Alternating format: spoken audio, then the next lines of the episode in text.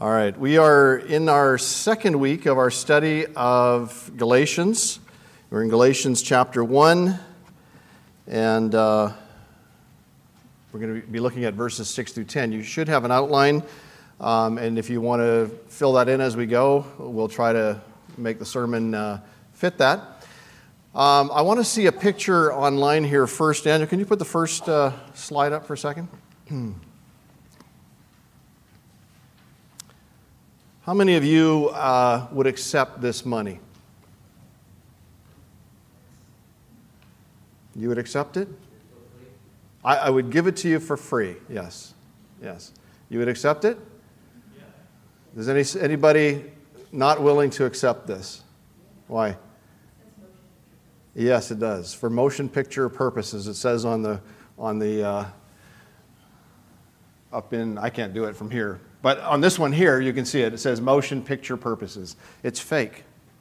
It looks real, but I think Ben there has a little grin on his face, which is not normal on dollar bills or $100 bills either. And so now how many would accept it? Nobody wants it. Yeah, and if you try to use this, you will be arrested and you will be put in jail. Okay. Reporter Maggie Kent from Action News ABC6 in Philadelphia told a story on October 1st of this year of a woman who was scammed when she tried to sell her car, when actually she sold her car on Craigslist. Here's the story. Cinnaminson, New Jersey, October 1st, 2018, Kimmy Caruso-Wolbert walked into a bank Sunday morning with an envelope full of cash ready to make a deposit. However, she walked out the victim of a scam. There were about 6 $50 bills that had the same serial number, and not one of the bills they gave me was real, she said. Caruso-Wolbert got quite the shock when she tried to deposit $1,200 into her account the day after she sold her 2002 Hyundai XGL on Craigslist. The keys and the title were given over, and she had an envelope of money, and the 3 buyers took off. She said they didn't seem like there was a care in the world. No jitters, no nerves, nothing. All of the cash they provided was fake, counterfeit cash. And the thing is, when you first saw this picture, several of you put your hands up. Yeah, I'll take that. Is it for free? Sure, yeah, it's free. It can look so real. It can feel real. But the problem with it is that it is absolutely worthless. And this woman gave up the ownership of her car for worthless pieces of paper.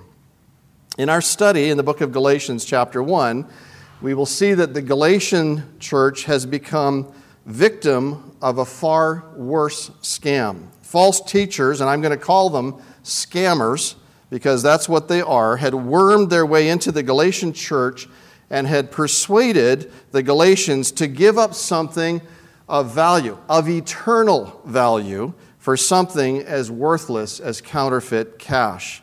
This was shocking to the Apostle Paul.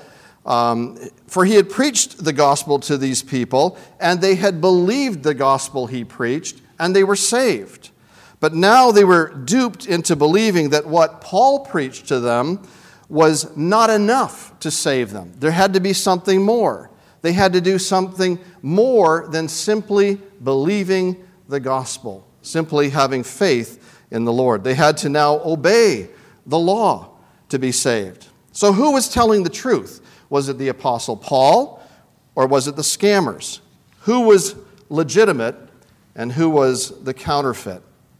Paul's message was simple and straightforward. The gospel is good news. So as we preach the gospel, we have good news to tell people. And it is that Jesus died on the cross for our sins. He was buried. And Jesus rose again the third day, according to the Scriptures. That's the good news. That is the gospel in a nutshell. And in Galatians 1:4, Paul repeats that message where he says, Jesus gave himself for our sins. Noah had brought that up to us last week. When Jesus died on the cross, it was not for crimes that he had committed. He was punished for crimes that we had committed against God. And the Bible says in Isaiah chapter 53, verse 5, but he was wounded for our transgressions. I like to, if you notice on the slide, I've put down in red, put your name in there. Because that's really what the verse is saying.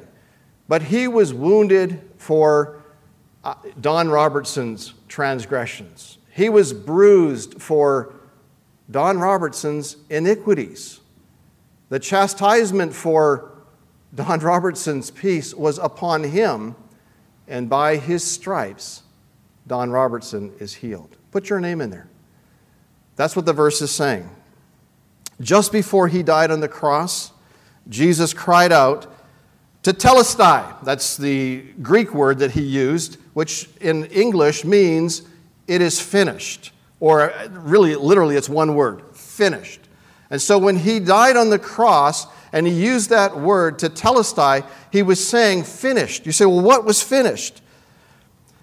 Everything that was necessary to pay for your sins and to make you justified in God's court. Everything that was necessary, he did on the cross, and when he was finished paying the debt in full, he said, finished, Tetelestai. Your sin debt was paid in full. So if you get a bill from PG&E for utilities this month, and it's $237, and you make a payment, a bank transfer, or you go down to PG&E and you pay in cash, or however you pay your bill, and you pay that $237, and they stamp it paid in full, can they ever come after you again? No, not for that amount. They may get you on the next month, but if that's the end of your billing cycle, and that's the end of the use of PG&E, and you pay it in full, it's paid in full. When Jesus paid for your sin debt in full on the cross, it was paid in full.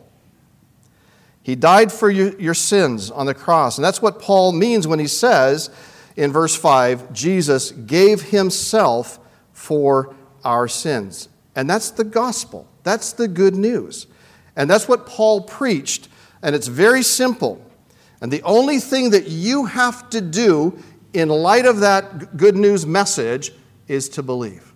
You simply say, yes, Lord, I believe. You know, there were many, many years ago, there was a man, and he was a nomad. He went out walking in the deserts and had a sheep. He had flocks of goats and sheep and all the rest of it. And he was a very old man. And one day God brought him out and he said, Abram, look at the stars. And Abraham looked up at the stars, and of course, in those days there was no pollution in the sky. The amount of stars he saw was like something you might see when you're at Yosemite, but even more probably.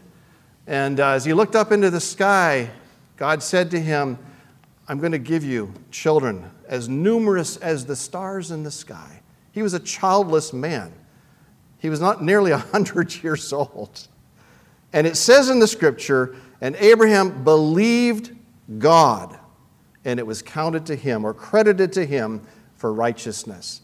This is really Abraham stepping out and in faith, and God counted that simple trust in him as sufficient for his salvation, and he was justified that day. The moment a sinner believes what God says on the matter of salvation, believe on the Lord Jesus Christ and you shall be saved. The moment a sinner believes on the Lord Jesus Christ, he is saved. And I say that on the authority of the Word of God. That's what happened. The Bible says in Romans chapter 10 that if you confess with your mouth the Lord Jesus and believe in your heart that God raised him from the dead, you will be saved. For with the heart one believes unto righteousness, and with the mouth confession is made unto salvation. We believe as Paul believed, and we teach as Paul taught, in faith alone. When you trust alone in Jesus Christ for your salvation, you are saved. Faith alone in him. Another way of looking at it is we'll do a mathematical equation. Faith plus 0 equals salvation. That's what we believe. I hope that's what you believe as well. When Paul came to Galatia, that was the gospel he preached, and it was the gospel they believed. So when we come to verse 6 in chapter 1, we are in for a big surprise. The scammers, the false teachers, we'll call them preachers of a counterfeit gospel, they came in and they brought with them a counterfeit gospel. There's a lot about it that looks real, that sounds plausible, it even sounds spiritual, it sounds like it might be true, but it's a lie. It's a counterfeit gospel. And the scammers' gospel went something like this. Jesus died on the cross for your sins, and you must believe that. Well, that's good as far as it goes, but people, you have been deceived. If you think that's enough, you are sorely wrong. Here's what you really need in order to be saved. I realize I'm quoting what they might have said, okay? It's not what I believe. Theirs was faith plus, not faith plus nothing. It was faith, first of all, plus circumcision equals salvation. And so they looked at the law and they said, well, God made a covenant with Abraham. And the covenant was that the male child would be circumcised on the 8th day. And that was part of his covenant and the blessings. And so if you really want the blessings of God, you have to be circumcised too. But that wasn't enough. It had to be faith plus circumcision plus the 10 commandments. And so you have to obey all the 10 commandments because, after all, God gave the 10 commandments to Moses. And Moses wrote them on stone, or God wrote them on stone. And Moses read the 10 commandments to the people, and the people were to obey the word of God. It's the word of God. That sounds very spiritual. And the Jews at that time said, yes, we will obey all of these laws. And how many of them broke the law? Every single one of them broke the law. And so a law that is broken requires punishment. And punishment for sin is death. They couldn't do it. But it wasn't enough. Noah had mentioned to us last week that it's not only faith plus circumcision plus 10 commandments, but there's actually over 600 commandments if you look at them. There's more laws. And the addition to that is that you have to do all of that and keep it perfectly your entire life. Every single person, every single human being on the face of the earth fails miserably in this. Not just once in their life, but every day of their life. We fail miserably in this. We could never attain salvation if this is really what it took. But this is what they were preaching to the Galatians, that you must obey all of these things in order to be saved, and you must keep them without failure. And so the good news is not really good news at all. And the danger of this counterfeit message is that it gives people the illusion that they get to heaven by obeying these rules. It's a lie, and it's a lie that has been inflicted upon the human race since the Garden of Eden. If you remember, in the Garden of Eden, God took a lamb, he killed the lamb, shed its blood, and he clothed Adam and Eve with the animal skin. And he must have told Adam and Eve that he required a blood sacrifice that would cover them. It was a picture. The lamb was a picture of what God would ultimately do in sending his son to the cross to shed his blood as the Lamb of God. If you remember John the Baptist, when he saw the Lord Jesus Christ, he pointed to him and he said, "Behold, the Lamb of God who takes away the sin of the world." It's no longer a covering. It's no longer temporary. It's permanent. Jesus Christ is the Lamb of God who takes away the sin of the world. Adam and Eve had two sons at that time, Cain and Abel. Abel, the Bible tells us, believed God, and he brought the necessary sacrifice, a blood sacrifice. But Cain deceived himself and believed he could earn his way to God's favor by offering a bloodless sacrifice, a sacrifice of his own works. He worked hard out in the fields. He gathered grain, and he offered the grain to the Lord, a bloodless sacrifice. And the Lord rejected it. He said, "No." And his countenance fell. And he said, "Look, if you do well, it will go well for you." And he refused to, and he killed his brother ultimately. God rejects anyone's attempt to earn his favor by his own good works. And the curse of God will be upon anyone who attempts to be right with God by their own good works. A counterfeit gospel has eternal consequences. And these false teachers, these scam artists, will face the judgment of God, for they have led countless millions to an eternity without God. Millions of religious people who think they are on the right path are deceived because they hold in their hands a counterfeit gospel. It's a gospel with no value, with no forgiveness for sins, with no promise of eternal life, and no chance of entrance into heaven. It is absolutely worthless. So we want to consider this morning how these counterfeiters work. What is their strategy? What is their MO, their modus operandi? Well, first of all, they turn people away from Christ. Galatians chapter 1, verse 6 says, "I marvel that you are turning away so soon from him who called you in the grace of Christ to a different gospel." Last week, one of the questions on the paper was, what is the difference in Paul's greeting in Galatians compared to his greetings in other epistles? And what the answer, I realized the way I asked the question was not as clear as it should have been. But the answer I was looking for was this. He said, "Grace to you from God our Father and the Lord Jesus Christ, and peace." So grace and peace is actually a very common greeting that he makes in every book that he writes, or pretty much every book he writes. Normally, after he says that, he writes some commendation, some praise to the church about what they're doing right, and then he gets into things that they need to correct. But here, he doesn't do that at all.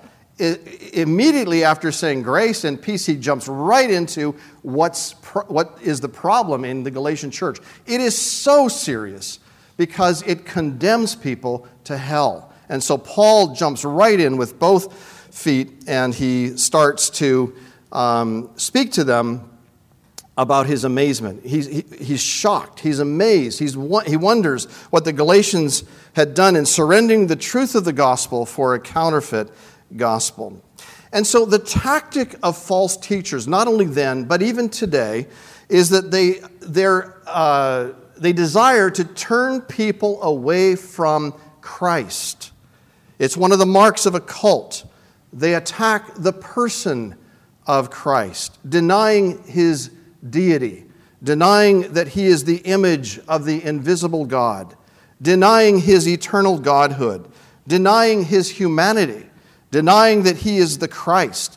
And a close second, false teachers and cults attack not only the person of Christ, but the work of Christ, denying his virgin birth, denying his sinless perfection, denying his death on the cross, denying his resurrection. And the false teachers were claiming that their message was the gospel. It was the good news. But no counterfeiter is going to hand you a fake $50 bill and say, "Hey, by the way, this is fake, but give me your goods anyway."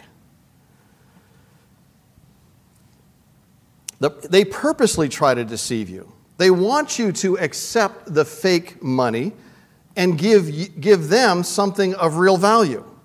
The false teachers are not going to bring a message to you and say, hey, by the way, everything I'm about to tell you is false. It's fake. It's a lie.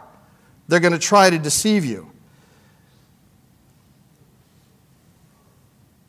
The difference is that with cash, if you lose something of value, it's material things. Okay, so what? You know? But if you give up with spiritual counterfeiters, you're bargaining your eternal soul. And they want you to accept their counterfeit message. And when you do, you are giving up your soul. These are destructive heresies taught by false teachers and spurred on by satanic strategies.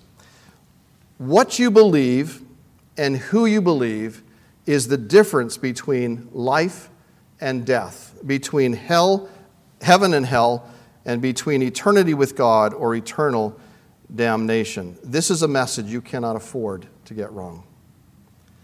Paul was shocked to learn that the Galatians had so quickly turned from the Lord Jesus Christ to another gospel.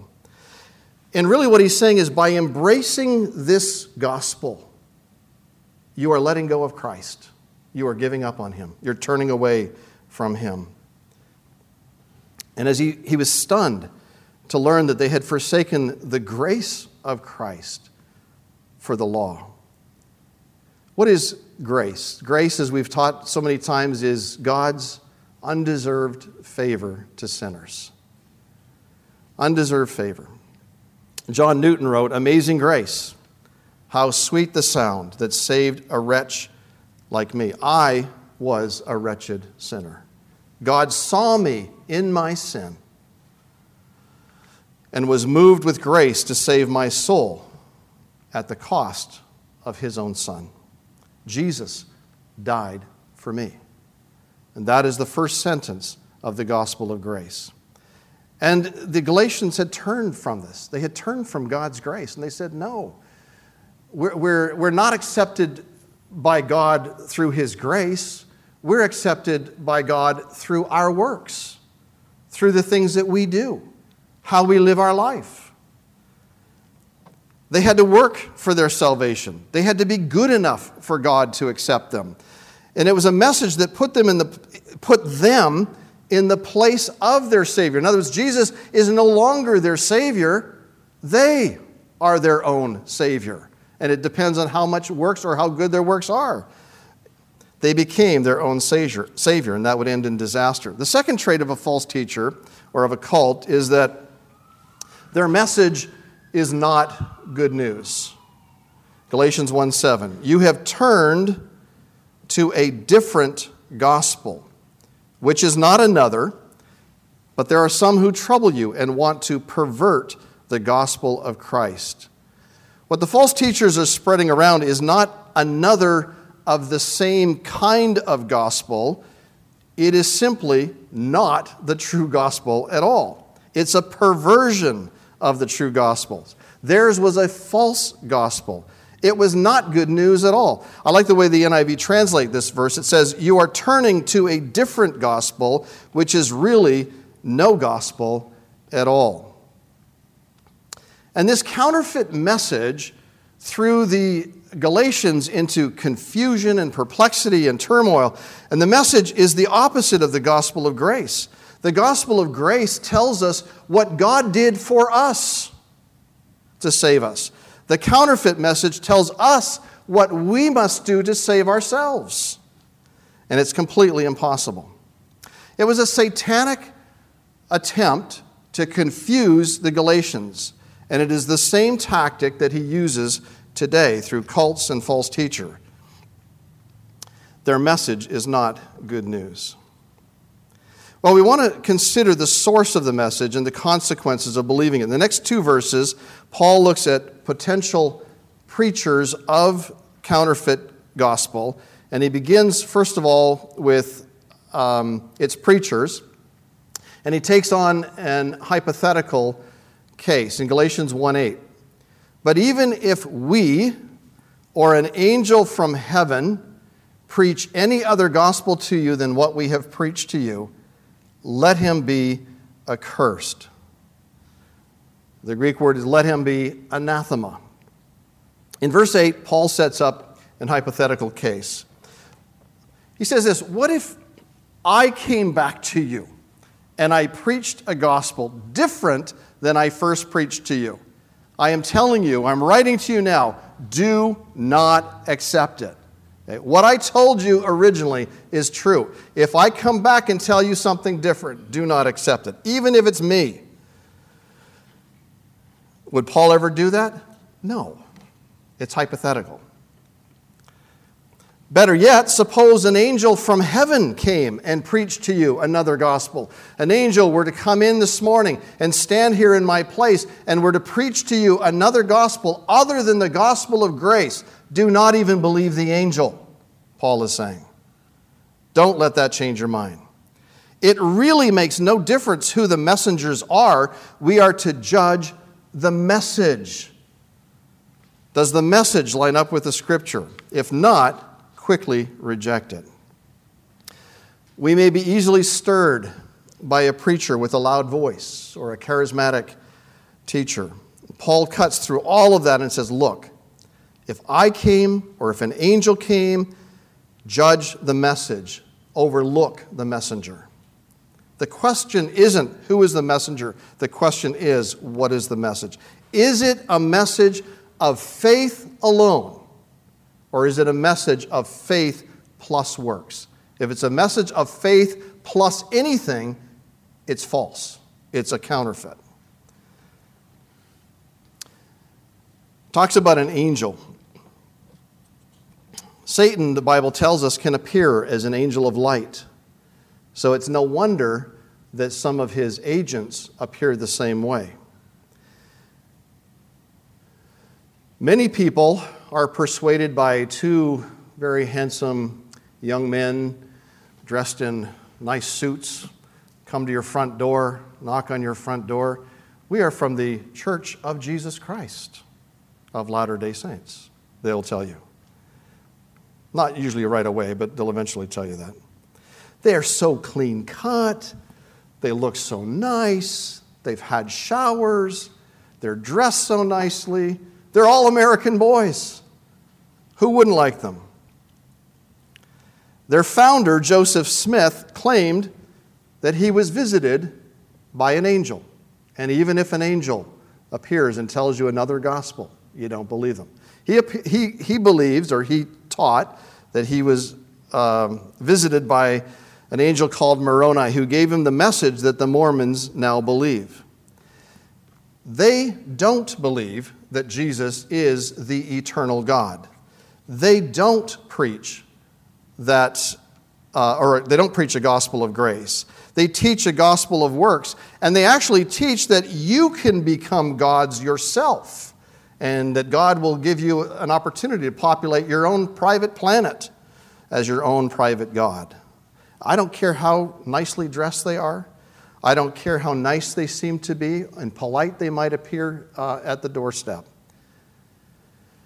They are preaching a counterfeit gospel, and they are leading millions and millions of people to hell. As Paul said, let them be accursed. In my opinion, the largest cult on the planet is the Roman Catholic Church. And people don't like me saying that, but I'll tell you why I say it. The Vatican claims that there are 1.2 billion Catholics, Roman Catholics on the planet. Now, the Catholic Church professes to know and love the Lord. They teach about sin. Catholics know about sin. They believe in the virgin birth. They believe in the Trinity. They believe that Jesus died on the cross and that he rose again the third day. They teach a counterfeit gospel, however, when it comes to the issue of how a person is saved. They teach that a person must have faith. That's good. But they also must have works to be saved. And the specific form of works are given. One very pro-Catholic website I read yesterday said, based on the scripture and tradition, the Catholic Church teaches that in order to attain salvation, a person must, in response to God's grace, fulfill the following. They must believe in God. True or false? True. Put his faith in Jesus. True. Repent of his sins. Be baptized in the Roman Catholic Church. Remain within the fold of the Roman Catholic Church. Hope in God. Persevere in charity. And finally, die in a state of grace. But it goes further than that. If you asked a Catholic friend or coworker, what must you do to be saved? They would probably tell you, well, I have to go to Mass every Sunday, no matter what. I must obey the Ten Commandments. I must pray to Mary. I must accept my cross of suffering. I must confess my sins. I must do penance. And I'm sure they will come up with many more things that they have to do in order to be saved, because they are taught by that church that these are necessary for salvation.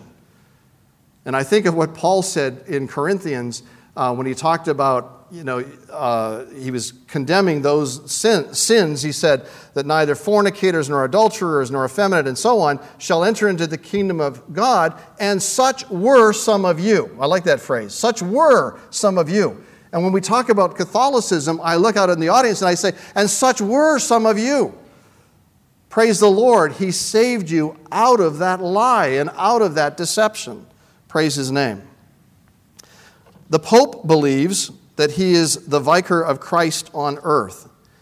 What that means is that he is claiming to be God's the representative of the Lord Jesus Christ on earth. What he says is equivalent, in his mind, to what Jesus says.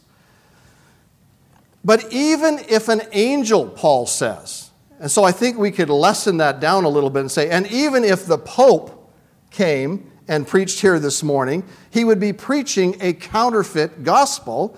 Let him be anathema. Let him be accursed. That man and that church is leading by their own statistics 1.2 billion people to hell. Let him be accursed. Now, Paul turns his attention from the hypothetical case to the actual case in verse 9. As we have said before, so now I say again, if anyone preaches any other gospel to you than what you have received, let him be accursed. It's not Paul he's talking about. It's not an angel from heaven he's talking about here. Paul instead, at this time, scours the entire planet and says, if there is anyone on earth, anyone, it doesn't matter who that person is, who brings you another gospel, whether it's your favorite preacher, your favorite teacher, your Bible study leader, your brother, your sister, your mother, your father, I don't care who it is, your friends, your neighbors, or the false teachers who entered into Galatia, whoever they might be, if anyone preaches any other gospel to you than what you have already received, let him be accursed. There is no stronger language. There is no stronger condemnation in all of Scripture. And that is because the issue is so serious. The issues at stake are your eternal soul, and the eternal soul of every person that has ever lived. The notion that we should all just coexist, or that all faiths lead to God, that is absolute rubbish. We are not talking about joining together to clean the environment, or whether we think murder is bad. We are talking about the message of the cross versus the message of human effort. And we are talking about those who preach a counterfeit gospel that ultimately leads people to hell, not to heaven. Let them be accursed. Paul has repeated this phrase twice now, and you can sense the passion in his writing. The word accursed is anathema, and it means something that is devoted to destruction. We cannot believe these false teachers. We cannot follow them. They are devoted to destruction, and all who follow them are also heading for destruction. In 2 John chapter 1, the scripture warns believers, and it says, "For many deceivers have gone out into the world who do not confess Jesus Christ as coming in the flesh. This is a deceiver and an antichrist." Remember what Paul said to the Galatians, that they had turned from him. They had turned from the Lord Jesus Christ to a false gospel. And in 2 John 1:10 it says, "If anyone comes to you and does not bring this doctrine, do not receive him into your house, nor greet him, for he who greets him shares in his evil deeds." The Bible speaks very frankly about things or people devoted for destruction. In Jude chapter 11, Cain, who refused to believe God's way of salvation. The children of Israel, who were delivered from Egypt, but an entire generation died in the desert sands because they did not believe God. The fallen angels, who are reserved in everlasting chains under darkness for judgment, they again are devoted for destruction. Sodom and Gomorrah and the cities of the plains, they were devoted to destruction, suffering the vengeance of eternal fire. And if you read through the epistle of Jude, you will see this over and over and over again through the verses of that book. The true gospel is that I have absolutely nothing to do with my salvation. I have nothing to do with it. Salvation is a gift. It is a gift from God through the Lord Jesus Christ, who paid for my sins in full. The gift is offered, and all I have to do is believe that that gift is for me and receive it for myself. I simply believe what he said, and he declares me righteous in his sight. Wow. There is therefore now no condemnation to those who are in Christ Jesus. The gospel is faith in Jesus Christ plus nothing. Just like Abraham believed God and it was counted to him as righteousness, so it is the way we are declared righteous. So really the gospel is the greatest message ever heard. The gospel saves a person from eternal destruction. The gospel saves a person from the curse of sin. But the counterfeit gospel teaches that I need to earn my way to heaven by being good, and that is totally impossible. And so there's no good news there at all. That is not good news, folks. I cannot earn my way to heaven, and neither can you. It's impossible. The counterfeit gospel, then, leads a person to the lake of fire forever. The counterfeit gospel makes me accursed, anathema, dedicated to destruction. And Paul unleashes his harshest condemnation in all of his writing to those who lead unsaved people astray. But remember, it's not just what Paul is saying. Paul is writing the Word of God. Paul is writing under the inspiration of the Holy Spirit. This is not simply Paul's opinion or Paul's view of things. This is the very Word of God. It is God Himself who says this. God Himself is warning that those who preach a counterfeit gospel are devoted for destruction. So I want to ask you this morning, who will take a stand against them? Verse 10. "For do I now persuade men or God? Or do I seek to please men? For if I still pleased men, I would not be a bondservant of Christ."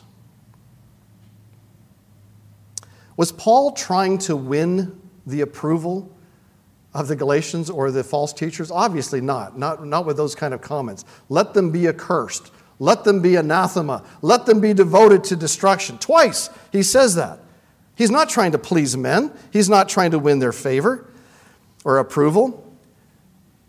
He was not a man-pleaser. His desire was to stand up courageously against false teachers and their counterfeit gospel. That would be pleasing to God. So what can we do about it? What is our response? Well, first of all, we can take a stand ourselves on the truth. Not wavering on the truth of the gospel. In Ephesians chapter 6, it says this, "Therefore, take up the whole armor of God, that you may be able to withstand in the evil day, and having done all, to stand." Brothers and sisters, take a stand. Take a stand.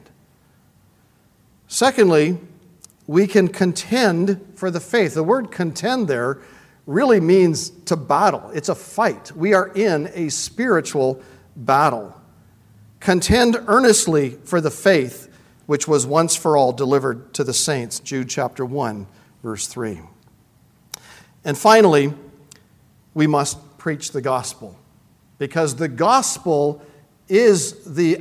As we preach it, it's what we are doing to rescue those who are perishing, because they are devoted to destruction. We are rescuing the perishing as we preach the gospel. And the gospel is a wonderful message. It's good news. And so all of those people who are in the Catholic Church, all of those people who are in the Mormon Church, or in the Seventh-day Adventist, or whatever other cult or false teaching they're in, they can be saved.